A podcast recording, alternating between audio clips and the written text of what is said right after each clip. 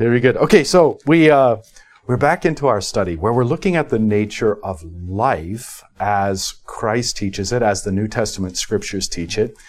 And what we're going to be doing, we have been spending our time in the Gospel of John, and I think we'll look at a couple more texts. We are cherry picking a little bit because if you really wanted to study the concept of life from John, you'd begin at chapter 1, verse 1, and go all the way through. So we're cherry picking some key texts along this theme. And then we're going to go into um, just a little bit from Luke and Acts, and then into some of the Pauline writings, um, primarily with maybe ending on uh, Revelation. So that's kind of where we're going, and we're going to just take whatever time we want as we get there. My the feedback, contrary to um, maybe my doubts, is that people are getting tired of this theme and wanting to move on to something else the feedback I've received has been positive, that people are enjoying this meditation, enjoying looking at the scriptures and thinking along this theme. So we'll continue. If you feel otherwise, I have very thick skin. Let, let me know. Whisper in my ear that you'd like to speed it along, and we'll do that.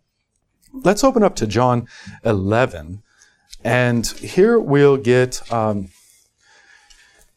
we'll get kind of another window on this theme of life. And again, what we've seen so far is that, I mean, this oversimplifies it a great deal, that the Father is the living Father, John 6, and he gives life to the Son, and the Son gives life to us specifically through his flesh and blood that we eat and drink and thus have life in us. This is all John 6. And then the Holy Spirit is added in by our Lord, that He also is a giver of life. We know that we can't have faith apart from the Spirit. No one can say that Jesus is Lord except by the Holy Spirit. So in what sense does, does the Holy Spirit give us life? In the sense that He gives us faith in the one who is life, and that is our connection to Him. It is the way we receive life.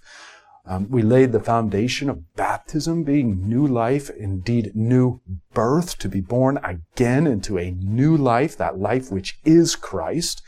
And so we, we just, I'm reminiscing over these themes that we've covered in previous weeks in regarding to John's gospel so that um, we come with, with all the necessary theological freight here. Um, to this section, we'll open to John chapter 11, as I mentioned, and let's just look at um, verses 17 through 27.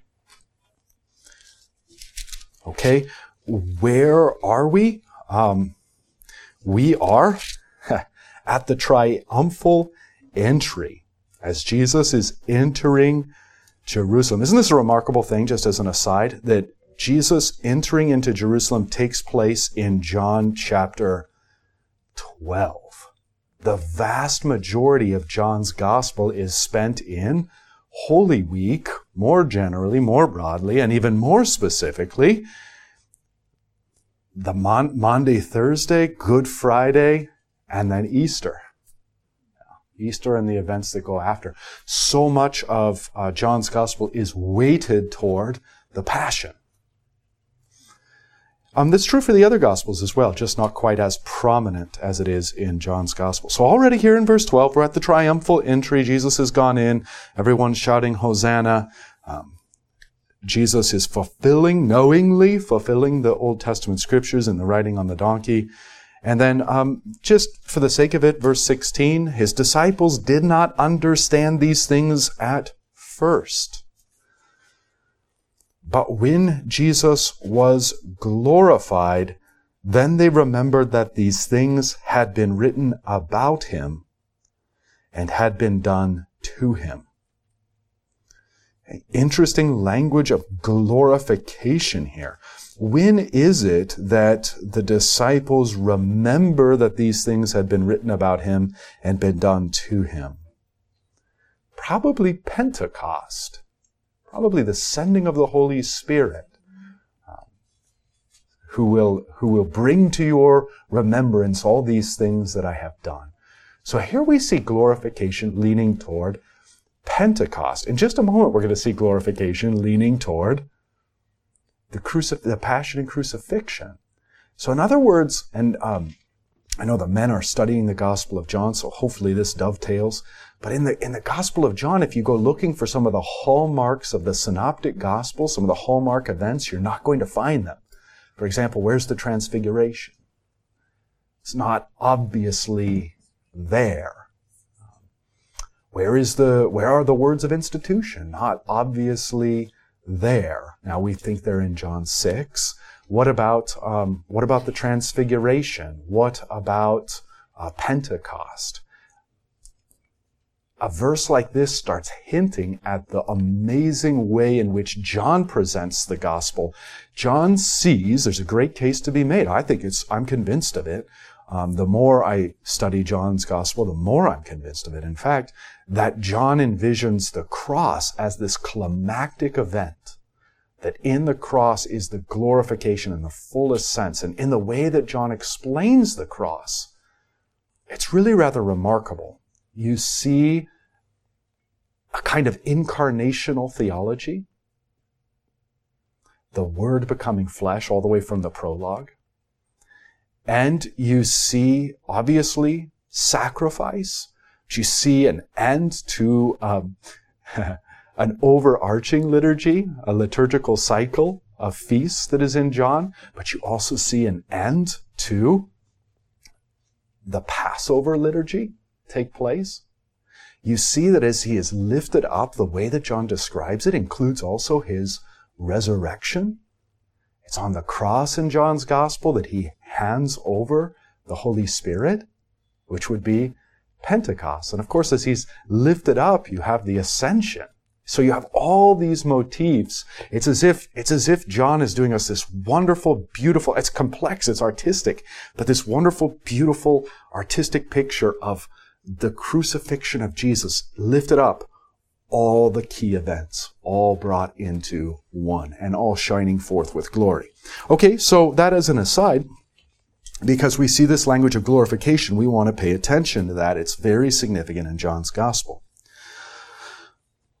All right, verse 17. The crowd that had been with him when he called Lazarus out of the tomb. Was that just last week that we looked at that account? Couple weeks ago? I can't remember. Honestly, feels like ages upon ages ago. But we did take a look at that account where Jesus says that I am the, I am the resurrection and the life.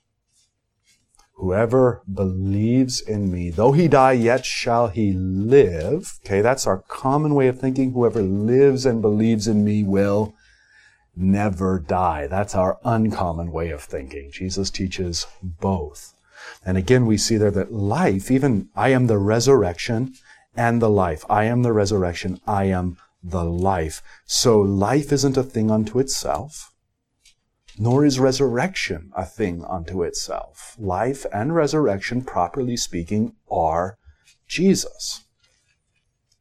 This is a really profound way of thinking and it's kind of one of these limit, like it's one of these paradigm shifts that then brings with it kind of a limitless number of different ways of perceiving. Maybe an, an entrance to this way of thinking is when Jesus says, I am the truth. That will, as we let it, uh, just entirely transform our concept of truth. To think first and foremost that truth is a person is not something we're accustomed to. You know, sometimes, I mean, again, to just try to give your, your brain a, a window into this way of thinking, um, the philosophers ask the question, can God lie?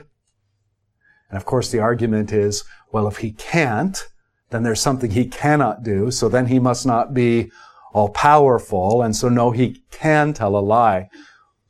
But here we glimpse something altogether different, don't we? How can the one who is the truth lie? Impossible. Impossible. So the theological answer, not the philosophical answer, but the theological answer is no, God can't lie. How can he who is the truth be uh, not himself? Right? It's not possible for him to not be himself. He is the truth. Okay? So, um, he is the life. He is the resurrection. It's not, these things aren't properly, properly in John's way of thinking, in John's way of theology, these things aren't events, they're a person. All right. So again, 17, the crowd that had been with him when he called Lazarus out of the tomb and raised him from the dead continued to bear witness.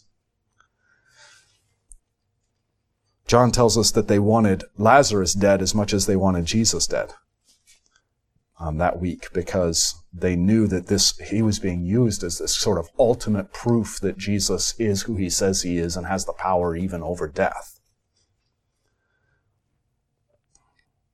Verse 18, the reason why the crowd went to meet him was that they heard he had done this sign namely raising Lazarus. So the Pharisees said to one another, you see that you are gaining nothing. Look, the world has gone after him. Now among those who went up to worship at the feast were some Greeks. So these came to Philip, who was from Bethsaida in Galilee, and asked him, Sir, we wish to see Jesus. A beautiful Lutheran, maybe more broadly Christian tradition. I don't know. Um, but sometimes this is um, put on the pulpit in a kind of placard form so that the preacher who goes up there always remembers what his task is. Sir, we wish to see Jesus. Now, as fascinating as your life experiences may be, or your contemplations this last Monday at the gas station, or um, you know the last nature walk you went on, that's not why we're here, Pastor. We're here because we want to see Jesus. Rather profound statement here. Philip went and told Andrew. Andrew and Philip went and told Jesus, and Jesus answered them, the hour has come. Now remember, remember all the way back to Jesus' first miracle at um, the wedding in Cana. Remember what he says to his mother when she says they've run out of wine? He says, what does this have to do with me? My hour has not yet come. Here's the signal that it has come. One of several in John's gospel. The hour has come for the Son of Man to be glorified. Now this is Holy Week. This is leading up to what? The Passion. And so we can see now the glorification is going to be all the more clear in the next line um, that he's referring to his death. The hour has come for the Son of Man to be glorified. Truly, truly, I say to you, unless a grain of wheat falls into the earth and dies, it remains alone. But if it dies, it bears much fruit. What on earth is he talking about? Who's the grain of wheat that falls into the earth? Yeah, he is. He has life in and of himself, like a seed. You could say that seed has life, but its life is solitary. Only when that seed goes into the earth and dies does new life spring forth and spring forth in an abundance of other seeds that have life, all derived from the one seed. So you can see here, Amen, amen, I say to you, unless a grain of wheat falls into the earth and dies, it remains alone. But if it dies, it bears much fruit. So here we see that it's by his death that we have life. Now this is, this is part of why, um, when people don't like the crucifix and use the language of, well, because Jesus is risen, I go, have you not, you know, in my brain, I don't usually say this because I try to be polite. Um, but have you not read the Gospel of John? In the Gospel of John, life comes from his death. Life comes from his death. How else are you going to eat his flesh and drink his blood unless he has died? How else are you going to get flesh and blood separated from one another? This is the language of the Old Testament sacrifices. This is why Jesus, um, this is why the Eucharist, the Lord's Supper, is in many and various ways a sacrifice. But in terms of just a noun, what is it that we are partaking of? It is absolutely 100% Old Testament definition sacrifice. How do we know? You're eating his body in one action and drinking his blood in another. If the body and blood have been separated, that is on account of the sacrifice in keeping with the Mosaic law. So simply the fact that he gives us, and this, by the way, I mean, this is just one of many reasons to kind of be against intinction or communion in one kind or all these other aberrations. I mean, again, remember how annoyed we can be with this. It's like if Jesus says X, we say not X. If Jesus says drink, we say, how about if I not drink? If Jesus says each, say, how about if I dip in nosh? Um, you know, it's just, if Jesus says bread, how about if I use crackers? If Jesus uses wine, how about if I use grape juice? If Jesus says is, how about if I say is not? I mean, it's just, it's, it's pure rubbish once you realize like the meta game that's being played here. It's like Jesus says, it's like some kind of perverse game of Simon says. Jesus says, and the devil convinces people to say and do the exact opposite. Oh, a little nauseating. But as we partake of that body and blood, that flesh and blood, we're partaking of the one who is sacrificed once and for all. We're partaking of the sacrifice by his death. We have life. And so that theme continues here as he, it is the New Testament in his cup. It is the New Testament on the cross. They're one and the same. Okay. And what we're seeing is that only through his death do we have life. So again, with the crucifix, there is no more profound sign of life that one could possibly have apart from the sacraments themselves instituted by Christ. In terms of, in terms of those things that are neither commanded nor forbidden, there is no greater sign in the church of eternal life than, ironically, the crucifix. It is also by death that he destroys death. So there is frankly, frankly, no greater possible sign of the resurrection than the crucifix. Not the empty cross. There were three empty crosses that day. Not as some sort of construction of an open tomb. That's, it is properly speaking not by his rising from the grave that he destroys death. It is rather his vindication that God raises him from the grave. It is for his vindication, his justification, and therefore also ours. But properly speaking, where death is destroyed, where the resurrection is wrought, is in his his faithfulness unto perfection, his fulfilling of the law unto God and unto neighbor. That's us on the cross in the most hostile and possible of all circumstances. He is faithful to the one who is life and receives life such that he can give it to whom he will. And he does this in the act only of his death. All right. Well, I've belabored the point. But John's gospel has us seeing in a much more complex way. And we love it for that reason. Kind of ironic that John's gospel is the gospel we give to uh, new Christians or non-Christians, and we say, "Here, take this," you know, because of John three sixteen and these kinds of statements. And and fine, I've got no problem with that. I mean, the gospel is very clear and very simple. It's John's gospel is kind of like the ocean. You know, you can go play in the shoreline. But just because you play in the shoreline and beckon others to play in the shoreline doesn't mean that it doesn't go down to the Marianas Trench or whatever, um, because it has it has probably more depth to it than any of the other uh, Gospels. All right, so here from Jesus' own, own lips, then, um, unless the grain of wheat falls into the earth and dies, it remains alone, but if it dies, it bears much fruit. Whoever loves his life loses it. How is life being used in this sense? Yeah, yeah, bodily life, earthly life, whoever loves this thing right here is going to lose the essence of who he is, is going to lose his life. We don't want to squeeze too hard on this because sometimes when you squeeze too hard and try to get too definite with the words of Christ, you, you lose their profundity. You end up cutting yourself off from uh, the, the deeper meanings of what he's after. But suffice it to say, what he has in mind here is this earthly life. Whoever loves his life, this earthly life, loses it. This is one of the reasons why we don't have to scrap and scrape for this life. It's one of the reasons why Christians in good conscience can say, hey, I fulfilled my vocations. No one's immediately dependent upon me. Um, this this malady, this affliction, this um, you know, illness has come upon me. I don't have to fight for every scrap of life and try to claw out 15 more minutes of of life. Um, no, we're at peace.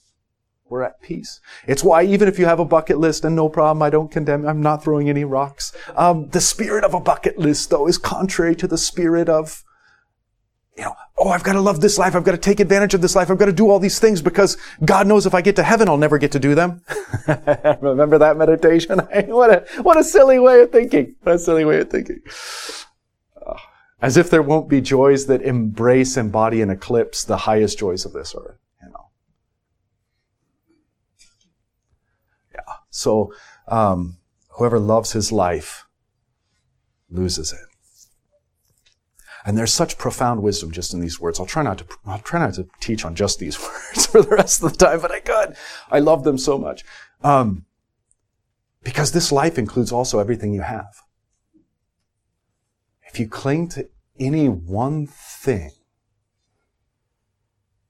any one achievement, any one status or station, any one person, you're clinging to this life, you're loving this life, and you're subject to losing your true life. Goods, fame, child, and wife, let these all be gone. That's not just mere bravado. That's not just in times of persecution. That's really at the essence of our faith and relationship with God. How can you love someone more deeply than you love God? How can you love something more deeply than you could love Him? Um, if if you do, if you love your life or some component of it, you lose your life. You see, we have lifetimes to experience this, and while the whole front half of life, generally speaking, is growth and receiving more and more blessings. Then comes that season where they, where it starts to shorten and indeed flip. And all of a sudden, it, the remainder, the second half of our life becomes largely a withdrawal of those blessings. You trusted him while he was giving. Can you trust him while he takes away? You blessed him when he showered you with blessings. Can you bless him when those blessings one by one are stripped away? Is he your life or not?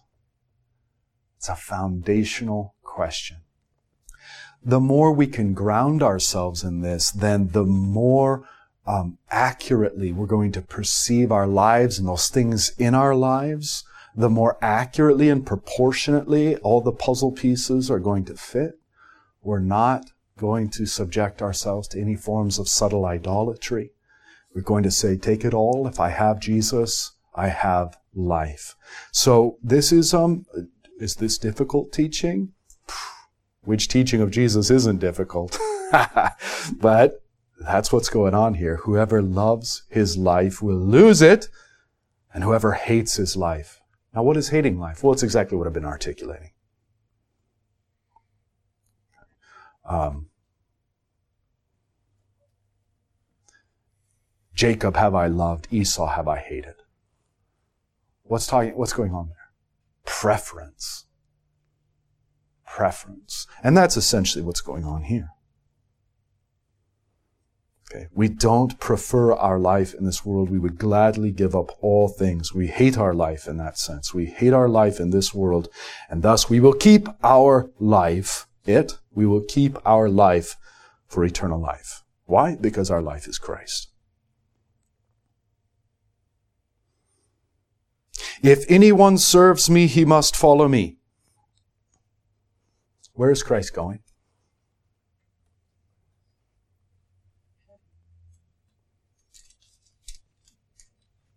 Going to his cross. This is where he says quite explicitly, whoever would follow me must take up his banner of victory.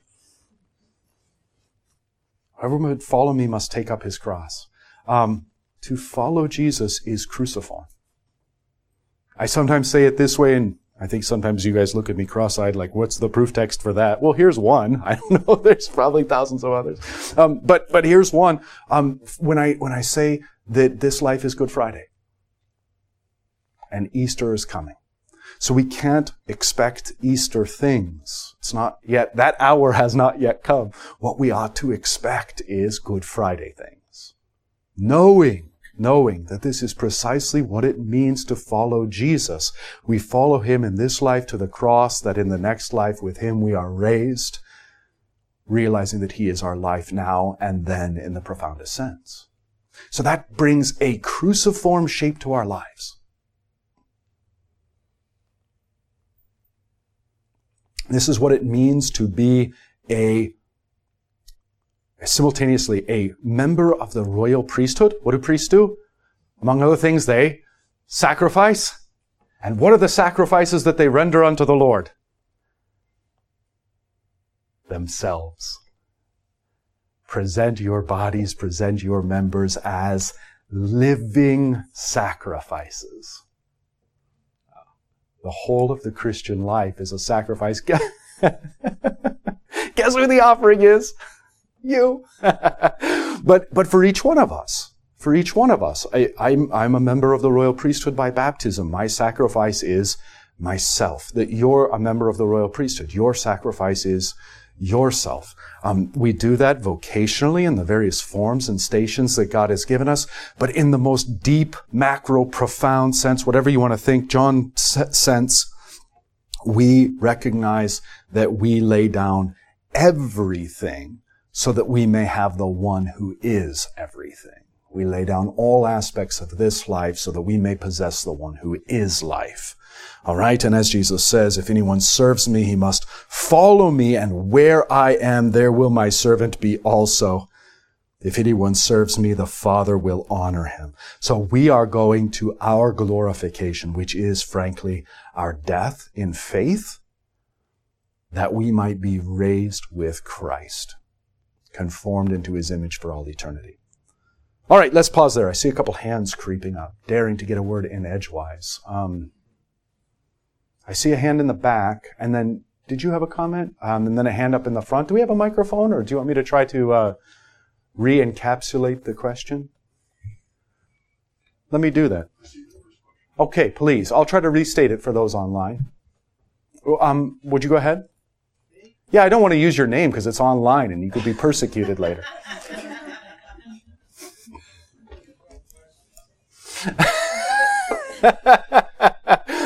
yeah.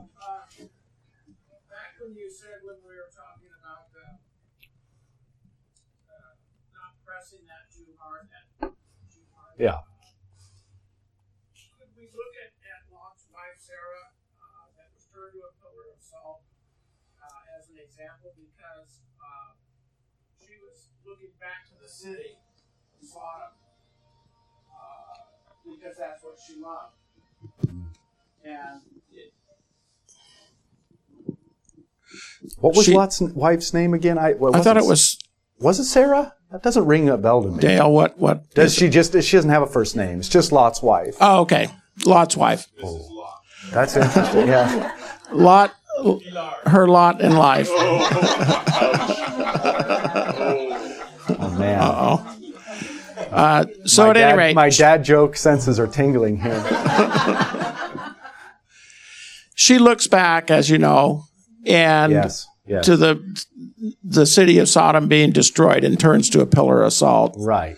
and you know the rest of us rest of them are going off into some sort of freedom or life Uh, and she doesn't make it so can you can we press it that hard is that Absolutely. Yeah. That's a that's a beautiful concrete expression of of this theology. Is we don't want to look at this life like Lot's wife. I, I frankly, I don't. I'm not going to wax eloquent on this. Just maybe a statement to you know offend you a little bit. But this is why I think nostalgia is an effect of the curse, and really we should be very careful in indulging nostalgia. It does. There's more of a curse. There's more of it turning us to salt than we might like to think. Um, there's a reason why Paul, St. Paul writes, and I take this quite broadly, forgetting that which lies behind, I press on toward the goal of the upward call in Christ Jesus. There's a sense uh, of the Christian life being very healthy and always forward. In fact, sometimes it's um, not used in the psychological sense or in the common sense. We frequently use it introversion, but introversion is the idea of um, as a spiritual malady. So we're redefining it here. Don't worry if you're an introvert. Um, we're redefining it here as, as like a spiritual malady, but it's just that. Introversion then is not being able to look forward and move forward. It's being stuck on the inside and stuck on the past and stuck on analysis. And it's, uh, it's toxic spiritually, like that, that aspect. Yeah, we need to, um, we need to recount the mercies of God to us in our lives and move forward. so yeah, I think, thank you for that. I think a very concrete example, kind of historic event, yes, and sort of parabolic event, like as a living parable, um, that image. Thank you. Right up here was one. So you're talking about our lives being cruciform, and I, I ran across a Luther quote that I think is quite fitting here. So hopefully he agrees. Yeah. As with all Luther quotes, you know, let the reader understand. But um, he uh, he said the way Satan deals with us is he first offers us heaven, and then he gives us hell. Mm. And then the way God deals with us is He first gives us hell, and then we receive heaven. Yeah, so I yeah. think that's I think well said. Yeah. Well said. Yeah, I sympathize. I really do. I, I sympathize with those Christians that long for purgatory because there's this sense in which I don't want to, I don't want to enter heaven as I am. I want to be corrected. I want to be made right. Um, but that longing isn't fulfilled in some imaginary place made up by medieval theologians trying to extract money from people. Um, that rather is is is this reality. C.S. Lewis was the first place I ran across this, and then realized that he got it from the Bible, and many people have said it this way. Um, this life is purgatory. What is what does uh, Peter call this life? He calls it a fiery trial. What's the word for um, where where the dross is burnt off and the gold is purified? That's what Saint Peter calls. What is the what is the root of uh, or what really rather what is the the Greek word for fire? Purgos.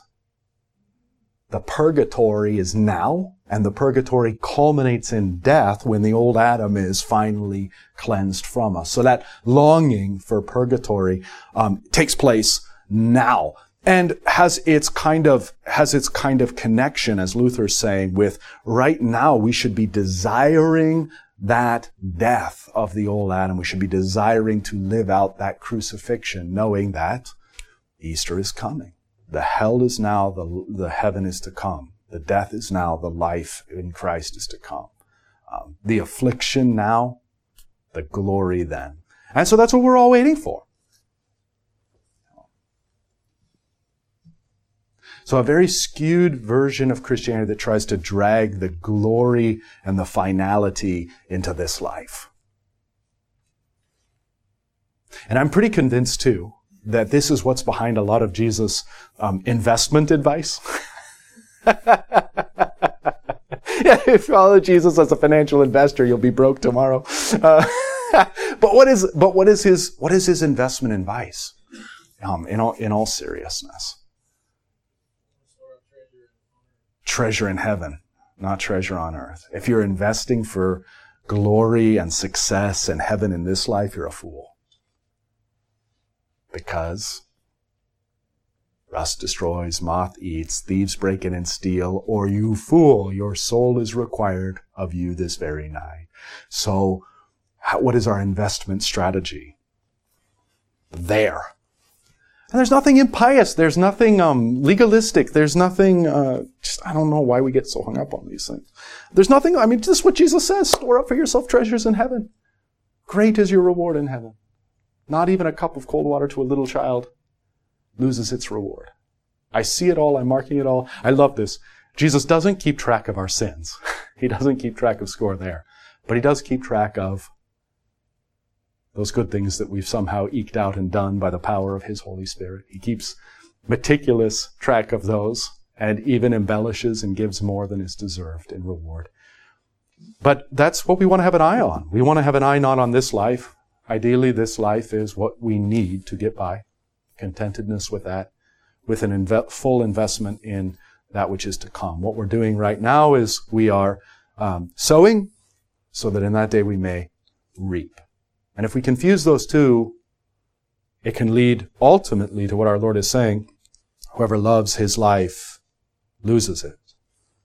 But whoever hates his life in this world will keep will keep it for eternal life. Thank you. Please. I love how the pursuit and the storing up of treasures in heaven and the pursuit of rewards is lost in the mundane of our vocation. Mm-hmm. That's a great point. And how we're going to get there and we're going to go, what? Yeah. When, what? Ha. And it's just going to be uh, just completely, uh, we're just, how is it that we're just, we're, we're pursuing it yet we're not mindful of it, you know? I mean, Right, right. Yeah, the old Adam can pervert anything, can't he? yeah.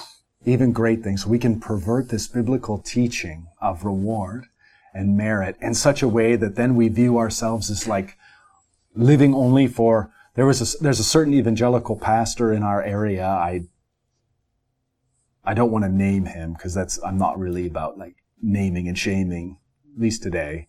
Um, but he's he's I heard him say or heard him preach um, where he basically said, um, "I'm I'm doing all my good works right now because I don't want to be a servant or an unimportant person uh, in the next life. I'm doing all my good works now so that God will promote me. I want to be in the I want to be at the top with God in the penthouse, controlling things. It's like,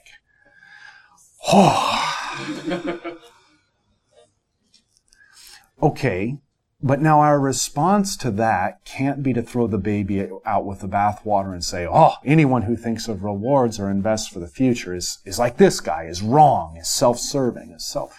No, we can't do that either. So we want to distance ourselves from the abuse while retaining the truth of God's word. And that's, that's what you are articulating so well, um, is, is this idea that as we're going about our vocation, I mean, you- I- parenthood is such a great example because you've already poured the Cheerios before you even know you've done it and you don't even think about it.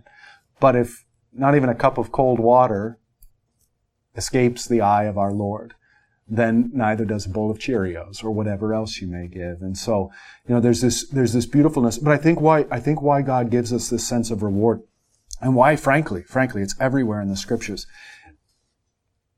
It's always been helpful. But as we, as we get into these dark and latter days, everything is meaningless and appears meaningless and appears without, cons- without, without consequence, without value, without worth. And there's great pressure to um, let our hearts grow cold. There's great pressure to give up. There's great pressure to say God doesn't see, God doesn't care. And why does God in His Word through Christ and His apostles pummel us with this idea of rewards, if not to combat that very evil within us, right? No, it does have meaning. Nothing's vain. Nothing's lost. I'm watching it all. It's not, your works follow you in, in the book of Revelation. So, you know, you don't have to think in a self-righteous category. Please don't. Um, but nor do you need to think in a despairing category. Please don't. Um, entrust yourself to the Lord. Work vigorously. At the end of life, you say, we are unprofitable servants. Um, that's our attitude, right? But that doesn't mean that then God agrees with that. He agrees with the attitude, but then he blesses. I mean, where do we see, we see this all the time in the scriptures. We see this in the prodigal son. The prodigal son returns and says to his father, make me as a hireling. The father accepts the attitude, but doesn't agree with it and treats him as a son. You know, so that's the same thing. We want to, we want to have this attitude of, I've only done my duty. And even that I fail to do. Lord, have mercy. And it's just that God in His graciousness doesn't agree with that. And He blesses us as if we were faithful. Well done, good and faithful servant. Who, me? yes, you. With your sins blotted out by my blood. Yes, you.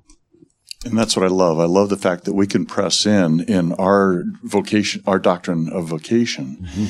And it brings meaning to what otherwise seems meaningless the pouring of the Cheerios, Yeah. the right. changing of the diapers, Right. and the things that everybody, uh, you know, the rest of the world wants to say, no, you're, that is, that is meaningless. You should be pursuing greater things like a, glo- a Golden Globe Award or a, Right. uh, whatever the case may be, right? Right, Uh, absolutely. you should be pursuing something of great worth, but we can press in with our doctrine of vocation and say, no, Yeah.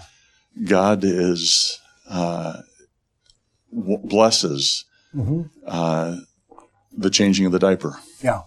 Yeah. and that there's there's no higher calling right now in your Christian work in your Christian vocation than to go and change this diaper. Yeah, right. Absolutely. Absolutely. Yeah, it's a great point. It's a great point. And I think too, um, you know, we want to balance our understanding of vocations. I think um, sometimes vocation is is mistaken as okay. Well, God calls you to be a father, a mother, a child, or a, an employer, an employee. These are the these are the vocations proper. Um, so then anything outside of that you don't want to do because then you wouldn't be Lutheran.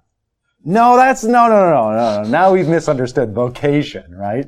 Um, so, so you can embrace vocation and realize that you don't need to be a pastor or a missionary or a monk or a nun to have, you know, to have status in God's sight. He, he embraces you in your vocations. The large catechism is all about this. The large catechism is all about how these are the commandments God has given. These are the things he delights in, right? These are the truly good works. Um, and yet we don't need to let this artificially stunt us. I mean, if, if you want to go proclaim the gospel to your neighbors all the time, if you want to, um, you know, engage in all kinds of activities in the church, please do. In fact, there's a vocational aspect to our lives in the church as well that's lost in America because we view everything so consumeristic. You know, if Rhodey preaches one more sermon like that, I'm going to go down to Burger King, the other church, and have it my way. Um, you know, this is the way we think of church. And, and so then when, you know, and, and we kind of think about this too, like if somebody from the council taps you on the shoulder and says, Hey, would you mind doing such and such a position? We go, Oh, that's too much for me. I couldn't be troubled. Um, or I, I would, wouldn't be up for the task. Well, if that's not a vocatio, a calling, I'm not sure what is because you're, the leaders of your church have decided that even if you're not fit, for the task, we will help you until you are. And so embrace that calling. So there's, um, yeah, yeah, yeah, yeah. There's where, where you've got all these abuses going on all around us and that we're combating. You know, this, you got to be a minister of coffee or else you're not to have a big jewel in your crown in heaven, you know. You've got to go on so many short-term mission trips that end up costing you way more than it benefits the people there, or whatever the aberration may be. These are the things you have to do in order. These works of supererogation, that was the technical term in, in the medieval period, and it still should be the term. We should resurrect that today, because that's what they are. You have to do all these special works, otherwise you're not doing anything special, and God doesn't notice or care. It's so great to have a doctrine of vocation to set against that error and say, here are the truly good works. And yet we don't want to use that in such a way that that excludes us from those additional kinds of things that we desire to do and, and, and, and are called to do. Yeah, so there's a fullness there to um, what we have in store. You keep highlighting the doctrine of the drunken monk riding the uh, the mule. Yeah. We're going to fall off on one side or the Fall other. off, right, we right. we just keep falling off. Yep. Uh, we can't stay on the stupid mule. This, yeah, this is the way. This is the way. Yeah, the, um, No, the opposite of an Mandal- error I think that's Mandalorian. Sorry. right, right. Yeah, yeah, yeah. I mean, but this is it. This is the opposite of an error is just the opposite error. And the truth is found in God's word, which is very frequently right in the middle. Satan loves nothing more than to take a grain of truth and spin a lie around it. And he does that on one side or the other. He creates a ditch in one side or the other. And we want to stay on that, on that narrow path. Okay, so um, this idea, this idea of life. Pastor, can I do one more? Oh yeah, sure. Um, in verse uh, 24, Jesus is talking about himself, the wheat that falls into the ground and mm-hmm. dies, mm-hmm. right? Mm-hmm. And then all of a sudden in chapter or in verse 25, he starts talking about it looks like us. So could you explain the transition there? It seems rather abrupt to me. In verse 25? Yeah, I mean, Well, all of a sudden he's talking about he who loves his life loses it. Yeah. And in verse 24, he's talking about the seed that falls in the ground, which is him. Yeah, yeah. I've got no problem if you want to say that 25 is is about Christ first and foremost. Um, I Okay, get it. interesting thought. I get it. Whoever loves his life loses it. Um, and whoever hates his life in this world will keep it for eternal life. Is Christ one who loves his life in this world and will do everything he can to retain it? Or is he one who hates his life in this world and will lay it down? He'll lay it down. So I've got no problem if you want to kind of put Christ in there. I think, I think when he introduces the idea of, um, loving his life and losing it, he's clearly expanding beyond himself. Um, right. So he's speaking more broadly. But I've got no problem whatsoever saying Christ is the, the one whom we follow who hates his life. Um, and thus, and thus gains it and retains it. So, so 25 is like a principle that applies to everyone and Christ in particular, and we're supposed to imitate him. Yeah. in that absolutely. is that this whole thing is imitating Christ. Yeah, Yeah. okay, Yeah. okay. Yeah. I mean, that's, yeah. If we can't imitate, if we sort of out, try to theologically outlaw the imitation of Christ, we're going to lose like yeah, okay. half the Bible. All right. Uh, it's just it's it's not um, you know we want to be careful in, in terms of like the question of justification and one standing before God, and we don't stand before God or fall before God based on our effort or our, our progress or how we grade out at following Jesus. Okay. But once we've got rid of those aberrations, we've communicated justification plainly. We've answered that question. Now we need to embrace the fullness of the gospel, which is that the Christian life is patterned after following Christ and patterned after taking up our cross just as he has taken up his, being faithful unto death just as he was faithful unto death, hating his life that he, and we with him might have life. So yeah, yeah, no doubt about it. Yeah, he must follow me, and where I am, there will my servant be also, which is the cross before the resurrection, and the resurrection um, before eternal glory, and that's our pattern as well.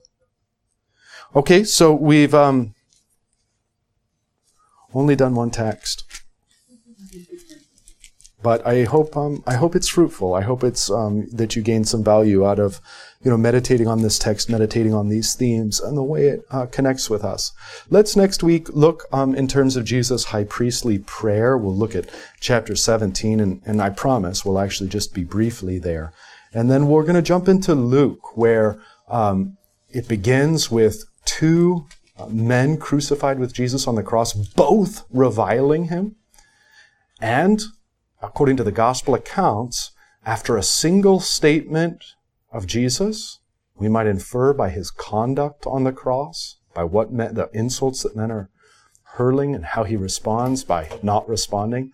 One of those men crucified with him stops reviling him and turns and says, Lord, remember me when you come into your kingdom. And Jesus speaks his second word from the cross. Today you will be with me in paradise. All right. So that will be our foundation then for the remainder of the study as we look at what it means to be with Jesus in paradise, awaiting the resurrection of our bodies. The Lord be with you.